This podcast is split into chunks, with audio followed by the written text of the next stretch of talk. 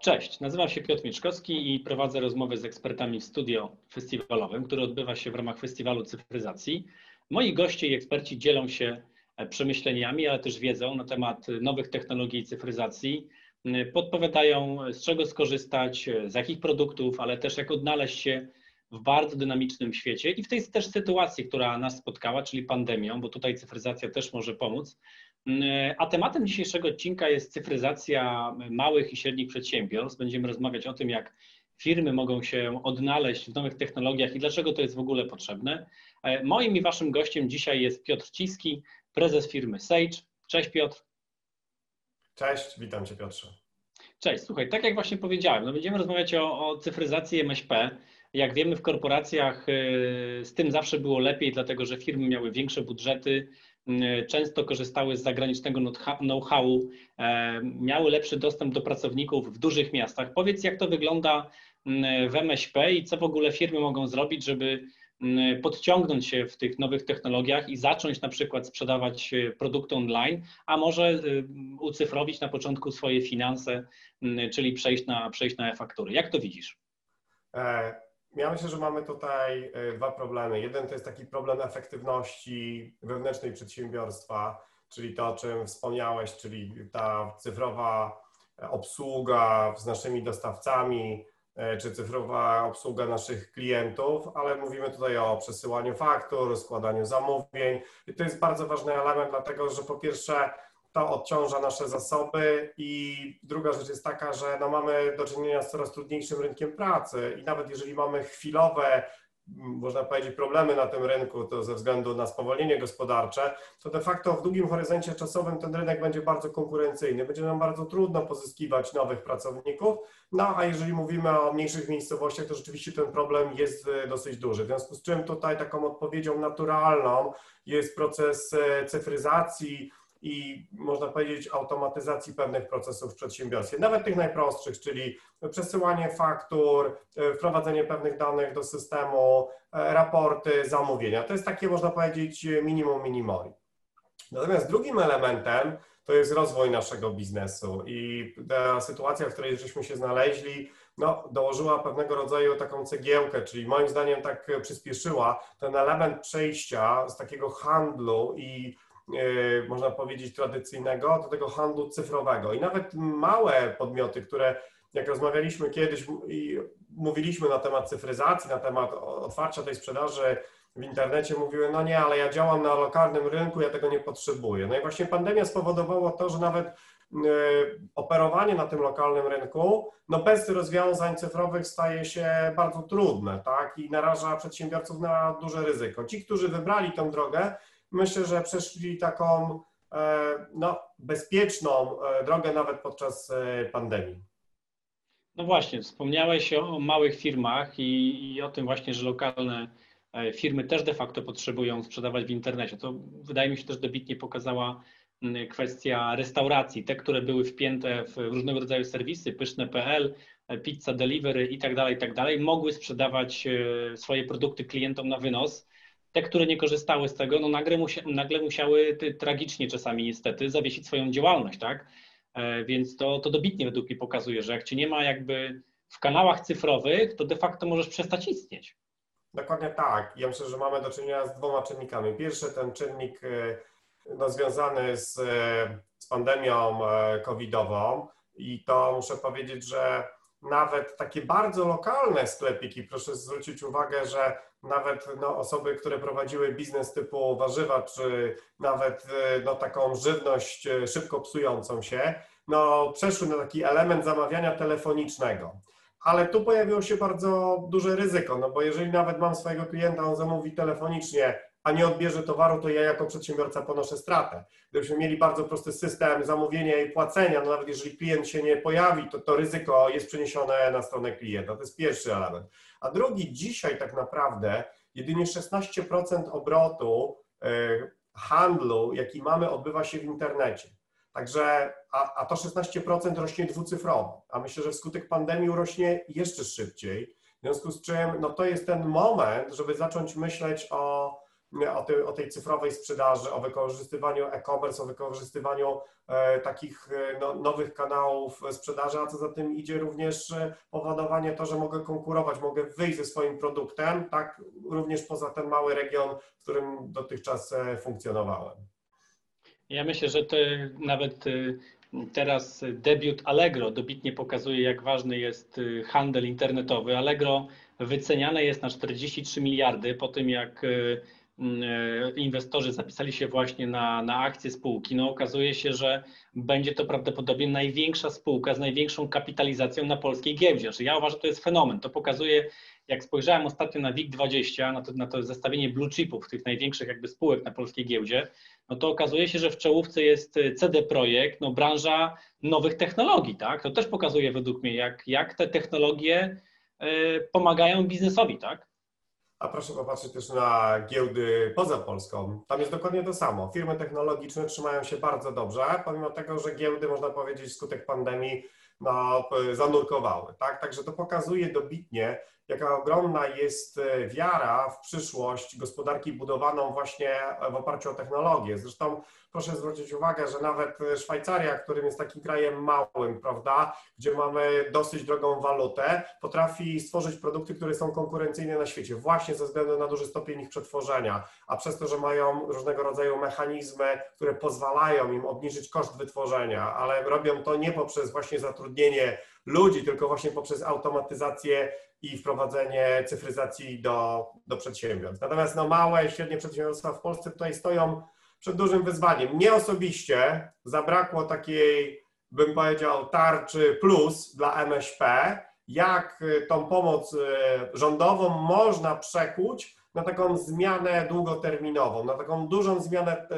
y, strategiczną, ale nie chodzi mi tylko również o pieniądze, ale również o edukację, o, o przygotowanie przedsiębiorców do tego, żeby oni mogli no, również e, no, rozeznać się w mnogości narzędzi, które są na rynku, bo bariera cenowa dzisiaj już przestano, przestała być pewnego rodzaju problemem dla tych przedsiębiorstw. Znaczy, co więcej, e, z rozmów z ekspertami powiem Ci, że wynika, że właśnie chmura jest jednym z takich kluczowych elementów, że nie musisz sobie jakby kupować tego całego oprogramowania, instalować na własnych serwerach, bo to najczęściej wiązało się e, z większymi kosztami. No, szczególnie jak firma była większa, musiała instalować jeszcze większe serwery, wykupować większe powierzchnie na, na składowanie tych danych. Teraz okazuje się, że od pewnego czasu wiele oprogramowań, e, również księgowych, e, przeszło do chmury tak naprawdę często płatność odbywa się z miesiąca na miesiąc, czasami raz na rok, e, to też według mnie, mnie, mnie upraszcza. Jak, jak to właśnie widzisz? Czy, te, czy ta chmura faktycznie może też pomóc MŚP? Ja myślę, że może, tylko też musimy przygotować dobrą edukację. Dzisiaj myślę, że sytuacja, w której się znaleźliśmy, troszkę to zmieniła, bo pokazała, że te bariery, które gdzieś były w naszych głowach, E, z, punktu widzenia przesyłania danych, pracy zdalnej, dostępu zdalnego do naszych systemów, jak gdyby przestały, przestały być tak wyraźne. Nagle się okazało, że potrzeba, jaką było dotarcie do danych podczas COVID-u, no, otworzyła wiele nowych możliwości. Firmy bardzo szybko potrafiły udostępniać swoje systemy zdalnie, czy przenosić pewne dane do chmury. Ja myślę, że e, ten proces się zaczął, on będzie się kontynuował i ta sytuacja no, spowodowała pewnego rodzaju akcelerację. Natomiast e, oczywiście mamy tutaj pewnego rodzaju też obiekcje technologiczne. No, widzimy, że część naszych klientów, którzy zainwestowali w sprzęt, no, też nie chce w żaden sposób, czeka aż ta inwestycja się skapitalizuje, więc e, ja powiem tak, no e, przykład nasza firma przeszła z modelu licencyjnego na model subskrypcyjny nawet dla rozwiązań desktopowych, właśnie po to, żeby do, obniżyć tą barierę wejścia, tak, żeby można było zapoznać się z programem i nie wiem, i po roku stwierdzić, ok, to jest program dla mnie, albo potrzebuję czegoś e, lepszego, mocniejszego. Więc e, tutaj myślę, że wielu producentów oprogramowania, nie tylko my, e, wyszli naprzeciw małym i średnim przedsiębiorcom właśnie, żeby obniżyć tą barierę. Więc myślę, że koszty przestają być taką dużą barierą, natomiast bardzo ważne jest przygotowanie przedsiębiorców, żeby oni rozumieli, co to dla nich znaczy, tak? jak widzą swój biznes w tym horyzoncie no, długoterminowym. No i druga rzecz to jest bardzo ważna inwestycja no, w sieci, dostęp do internetu, szybkie sieci do, dostępne w każdym miejscu w Polsce, bo to jest ten element, gdzie przedsiębiorcy mówią, dobrze, ja przejdę do chmury, ale co, co z tym dostępem, czy ja rzeczywiście będę mógł pracować bez problemu, tak jak pracuję na swoim serwerze, na przykład z domu. Tak? Więc to są, to są te elementy, gdzie widzimy dosyć ważną i aktywną e, rolę państwa.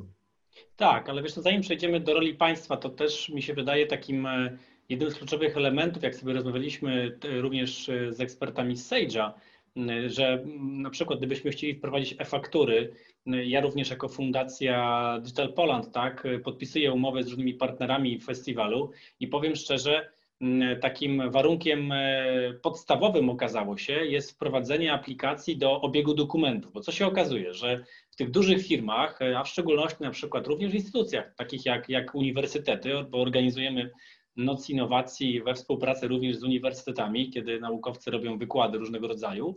No i się okazuje, że rektor po prostu musi mieć tak zwaną klasyczną obiegówkę, czyli jakby nie chce podpisać umowy w ciemno, tylko najpierw chce mieć zgodę e, pani e, Barbary z, z księgowości, pana Rafała prawnika i tak dalej, i tak dalej. I on mówi, nawet miałem takie dwie ciekawe e, odpowiedzi, powiem szczerze, że wie pan, Panie Piotrze, ja bym Panu to z chęcią podpisał, bo już nawet mam ten podpis kwalifikowany, ale wie Pan, Pan Rafał go nie ma jakby ja nie wiem, czy on to już podpisał. Jakby ten obieg dokumentów mi się wydaje tutaj e, wyszedł nam, że jest kluczowy, nie? E, my mamy dwa takie kierunki. Pierwszy obieg dokumentów, rzeczywiście, szczególnie w, w tym modelu pracy zdalnej, gdzie tak naprawdę mamy no, rozproszone zasoby i to jest szalenie ważne, że, że ten proces musi w jakiś sposób e, przebiegać bezproblemowo. I drugą rzecz, którą akurat wyszliśmy w stosunku do biur rachunkowych, które obsługują w, dużą, w dużej mierze MŚP, to jest e, portal do komunikacji z klientem, bo jeszcze mamy sporo klientów, którzy gdzieś rzeczywiście są w desktopie. Bym powiedział, dzisiaj to jest w dalszym ciągu 95%. E, i oni potrzeb, ale potrzebują nowoczesnych narzędzi do komunikacji. E, właśnie takich albo obiekt dokumentów, który można stosować wewnątrz przedsiębiorstwa, albo tak jak w przypadku naszego rozwiązania biura rachunkowego online, który umożliwia komunikację z, z klientem jednocześnie, gdzie klient może znaleźć wszystkie informacje, które są mu potrzebne, którego, który, którego, których spodziewa się od swojego księgowego na temat, nie wiem, czy płynności finansowej, czy sytuacji, w jakiej się znalazł. Także to jest taki bardzo ważny element. E, I to widzieliśmy podczas COVID-u, że ten dostęp do danych przedsiębiorstwa, dostęp do, do systemów, no, stanowi tutaj takie, można powiedzieć, być albo nie być przedsiębiorstwa. Tak? To, to jest pewnego, pewien element dobrego prowadzenia biznesu, takiej dobrej praktyki, takiej ograniczenia ryzyka. My jako Polska no, nie jesteśmy pod tym względem, e, że tak powiem, w czołówce. Niestety z punktu widzenia cyfryzacji na podstawie Eurostatu no, zajmujemy 23 miejsce na 28 krajów, więc tak naprawdę no, no duża droga przed nami, żebyśmy właśnie no, dobrze zainwestowali w tą cyfryzację i dobrze ją wykorzystali na rynku. Ja myślę, że teraz będzie okazja, dlatego że w związku z, z pandemią pojawił się specjalny fundusz, e, tak zwany EU Recovery Fund, czyli e, fundusz odnowy gospodarczej. E, no i znaczne środki, bo ponad, jeśli dobrze pamiętam, 20 parę miliardów w Europie będzie przeznaczony w ogóle na cyfryzację, więc tutaj rola państwa, jak rozumiem, jest taka, jak, tak jak wspomniałeś pewnie, że powinno się wspierać budowę tych sieci telekomunikacyjnych, bo to jest taki de facto krwiobieg, można powiedzieć, prawda? No, bez tego nie ma, mm, jak rozmawiałem z ekspertem wizy, tak, że, mm, że no okej, okay, te, te cyfrowe płatności są już prawie wszędzie. Znaczna część Polaków płaci bezstykowo, po tym jak nawet limit podnieśli, no ale okazuje się, że w jakimś mieście, bodajże Pruszków, to było wyzwanie, wprowadzenie w kasowniku płatności, ponieważ autobus potrafił y, wjechać w takie miejsce, gdzie nie było zasięgu sieci komórkowej, no i w tym momencie nie można było zapłacić e, y, no, cyfrowo za, za bilet, tak? ponieważ ten kasownik łączy się z, z, z siecią, no, żeby pobrać opłatę i, i, i, wydać bilet. No i okazuje się, że ta sieć telekomunikacyjna no, no, musi być. Tak? To zdalna praca według mnie też pokazała, że, no, że jak możemy pracować zdalnie z dowolnego miejsca na Mazurach, w górach, gdzie nam pasuje, mm, no ale bez sieci ani rusz. E, tak, to jest, y, myślę, że tutaj rola państwa jest z jednej strony ta inwestycja w infrastrukturę. Ja bym powiedział, druga rzecz to jest chyba jednak ten poziom edukacji, bo to jest y, strasznie ważne. My mamy sporo przedsiębiorców, którzy zaczynali jeszcze swój biznes w latach 90., zaczynali je w zupełnie innych rzeczywistościach. Jeszcze no w niektórych przedsiębiorstwach ta zmiana pokoleniowa nastąpiła, w niektórych nie. I myślę, że to jest bardzo ważne, żeby ci przedsiębiorcy wiedzieli, jak dalej pokierować swoimi biznesami w tym szybko zmieniającym się świecie. E, I tutaj widzę też bardzo ważną rolę, bo duże przedsiębiorstwa mają to zaplecze intelektualne, mają informatyków, mają dostęp do pewnego rodzaju analiz rynkowych, prawda? Podchodzą do tego zupełnie inny, inny sposób. To jest bardziej wyrafinowane narzędzia. Natomiast małe i średnie przedsiębiorstwa bardzo często, jak rozmawiam z przedsiębiorcami, mówią, że no robią to mm, no tak zwanego czuja, że już są tyle lat na rynku, że doskonale wiedzą, tak? No, pokazała pandemia covid że jednak mogą wystąpić e, takie duże zmiany, które są absolutnie nie do przewidzenia i to powoduje, że ten biznes musi być bardziej odporny na tego typu działania, tak?